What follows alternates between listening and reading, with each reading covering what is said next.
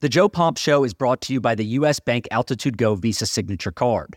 Visit usbank.com slash altitudego to apply. What's up, everyone? I'm Joe Pompliano, and this is the Joe Pomp Show. Happy Monday. I hope everyone had a great weekend. Today, we're going to be talking about Sports Illustrated. I'm sure many of you have seen by now that Futurism published an article on Monday, November 27th, accusing Sports Illustrated of publishing articles on its own website with fake writers created by artificial intelligence. When asked by Futurism about the AI content, Sports Illustrated then deleted all of it. The story sent a shockwave through the sports world and cast a dark cloud over the once great sports media institution. And when you peel back the past few years of Sports Illustrated's business, this story, as crazy as it sounds, isn't necessarily surprising. So today's podcast will look at the fall of Sports Illustrated that has taken place over the last few years. I think you're really going to enjoy this episode, so let's get right into it.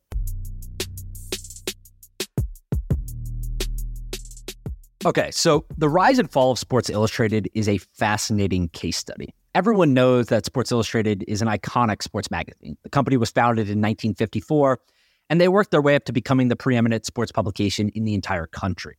It was a once monthly magazine and had articles from some of the world's best sports writers. We're talking about people like Rick Reilly, Jackie MacMullan, Tom Verducci, and Grant Wahl. And the covers of LeBron James in high school with the chosen one, David Beckham coming to Major League Soccer, and Michael Phelps at the Olympics will literally be remembered forever, at least in my mind. I mean, those things were absolutely iconic. And when people ask me about Sports Illustrated, I think the easiest way to explain how dominant the publication was is that John F. Kennedy wrote a guest column for the magazine in 1960, while LeBron James announced his return to Cleveland in 2014 after he left Miami. I mean, that's near 60 years of just absolute dominance, bookended by just some of the most important things you can think of in sports at the time. But Sports Illustrated has taken a step back over the last few years. The company has changed hands several times. They have conducted mass layoffs and hiring freezes, and they have now been accused of tricking readers with AI generated content. Again, Futurism published an article this past week that has evidence of Sports Illustrated buying AI generated headshots online. So, in the simplest of terms, the way to explain this is that they would literally go into a website buying AI generated headshots. These weren't real people, they were literally created by computers. Then they were matching those headshots on their website with fake names and fake writer bios with the headshots. And then they were posting these AI generated articles under those writers' names. This was done without any disclosures that the content was AI generated, and Sports Illustrated deleted all of the content and the writer profiles and bios when Futurism started asking questions. Now, I'm going to read you one of the examples here. The writer on the Sports Illustrated website, one of the two that they saw in the Futurism article, was named Drew Ortiz. Now, Drew Ortiz is obviously not a real person. He was created by artificial intelligence, and neither is his bio that means. The bio for Drew Ortiz on Sports Illustrated's website read Drew has spent much of his life outdoors and is excited to guide you through his never ending list of the best products to keep you from falling to the perils of nature. Nowadays, there is rarely a weekend that goes by where Drew isn't out camping, hiking, or just back on his parents' farm. Now, to be fair, there are a couple nuanced pieces to this. It wasn't like Sports Illustrated was using these AI figures to write cover stories or big articles that were getting shared all over the web.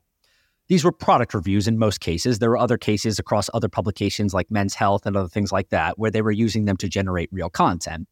But the important part of this is that there were no disclosures, right? And this is a little bit different from some of the other media organizations that we've seen over the years. Call it the Associated Press, BuzzFeed, Gannett newspapers. They've all been using AI generated content for several years, some going back as far as like 2018, 2019. But again, the big difference here is that their AI generated content always has a disclaimer. For example, for those of you who haven't seen what the Associated Press is doing, AP uses artificial intelligence to generate game previews for over 5,000 NCAA Division One men's basketball games each year, and they use it to produce recaps for all Major League Baseball affiliated minor league baseball games. So essentially, what they're doing is they're just including a small blurb, call it a, a NCAA Division One men's basketball game.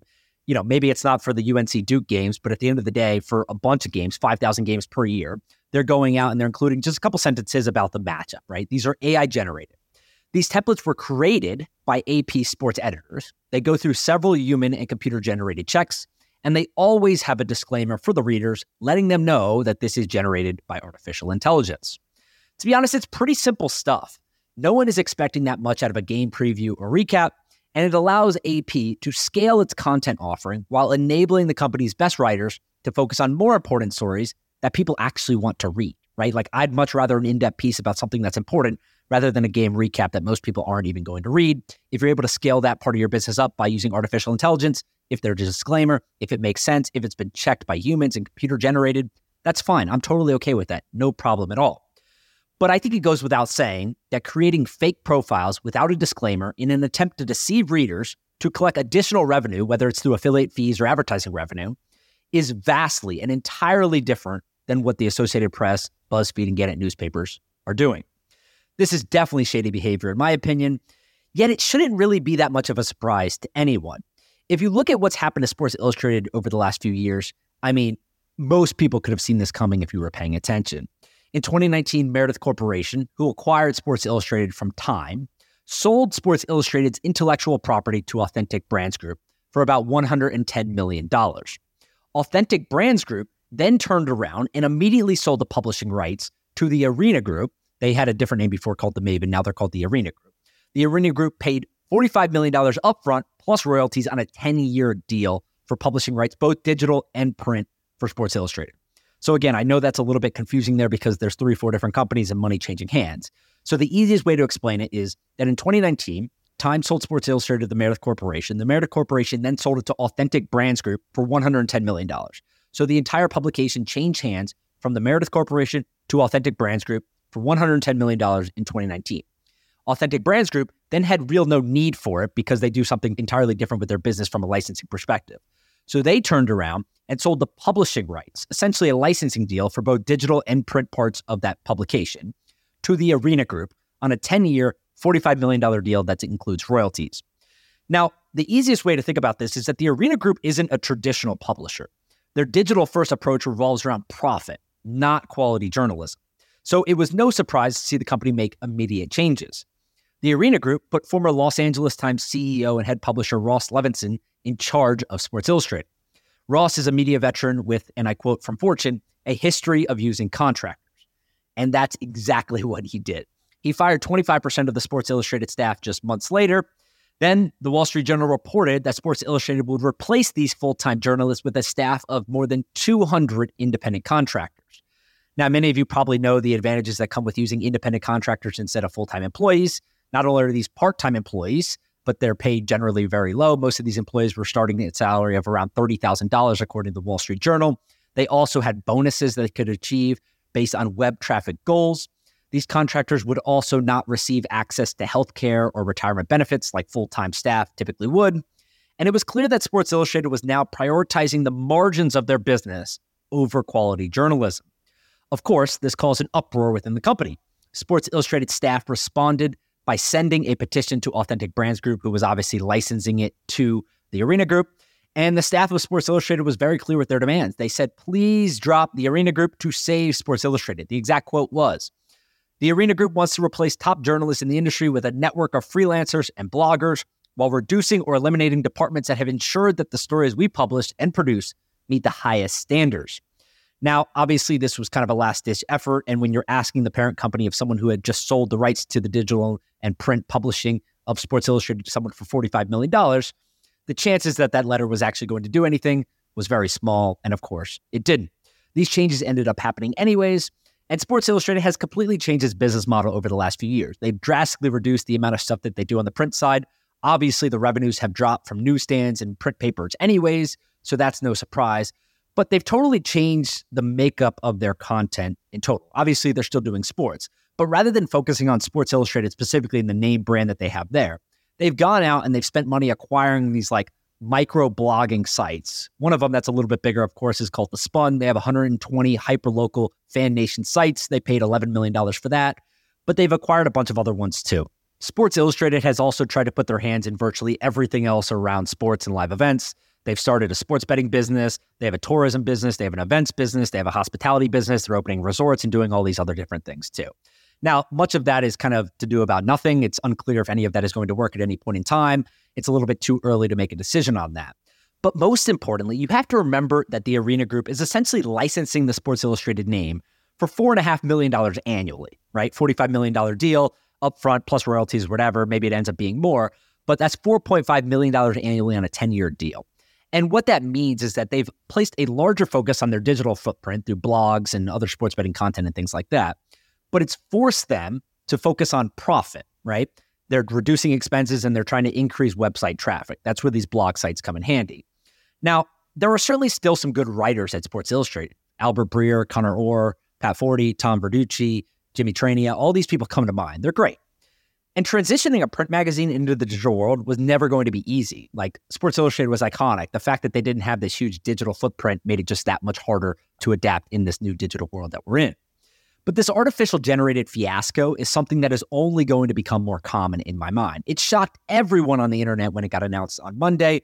My tweet alone had millions of impressions and people couldn't believe what was happening.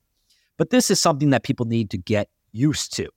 As profit driven private equity groups continue to buy up legacy media brands, these publications will transition from a focus on original reporting to maximizing margins. Again, the Arena Group does not have its roots in journalism. They don't care about original reporting. They don't care about the iconic stories that made Sports Illustrated amazing. All they care about is making money. Social media has already had a profound impact on the industry in sports. If you think about ESPN, two of their highest paid journalists, or whatever you want to call them, Adam Schefter and Adrian Wojnarowski, get paid nearly $10 million a year, essentially to tweet news out faster than anyone else. And artificial intelligence will end up playing a role in everything in sports, from journalism to the way we watch events, including commentary and visuals. One of the best examples of this was, I think it was the Masters last year. They had artificial intelligence commentary for every shot on the course. Obviously, this wasn't being used on the main broadcast, but on the app, you could see it. And people were tweeting out and saying, oh, this sucks. It's so robotic. It's not any cool. This is a, a really bleak future. I don't want this in sports. And like the thing I remind everyone is that's the first product version of this, right? It's going to continue to get better. It learns from itself, and these things are going to get better and better and better over time. But I think the impact of artificial intelligence in sports is going to be a little bit different than some people might believe. Now, this stuff can be a really good thing if used properly. Myself included, I think the example with the Associated Press that I gave earlier is a great thing. It gives the ability of people to read more things online and get the content that they need while allowing AP to scale things up and giving people a disclaimer, letting them know, hey, this was generated by artificial intelligence. But this can also be a really bad thing if used poorly. I think the example here that we've given with Sports Illustrated is a bad thing, right? Trying to trick people into buying products through artificial intelligence related articles or generated articles is not good. You're trying to deceive people. There's no disclaimer. And essentially, what you're doing is you're maximizing profit over the reputation of your publication. But more importantly, this is going to place a premium on the human touch. Just like you automatically dismiss a picture as art once you find out it was generated by artificial intelligence, is the same way that you will think about writing in sports, commentary in sports, visual editing in sports, and graphic design in sports artificial intelligence will eventually get so good that it will be difficult to recognize what is what. But it's important that we don't lose the things that make sports special. I literally used to run home to read Sports Illustrated when I was a kid. The company has employed some of the world's best sports writers, and their covers are iconic pieces of sports history. Yet, just a decade later, it's not entirely clear what purpose the company now serves. This is something that's only going to get more paramount in sports, so I'll make sure to keep you guys updated as more things come out on the AI side, whether it's, again, commentary, visuals, graphic design, writing, whatever it is.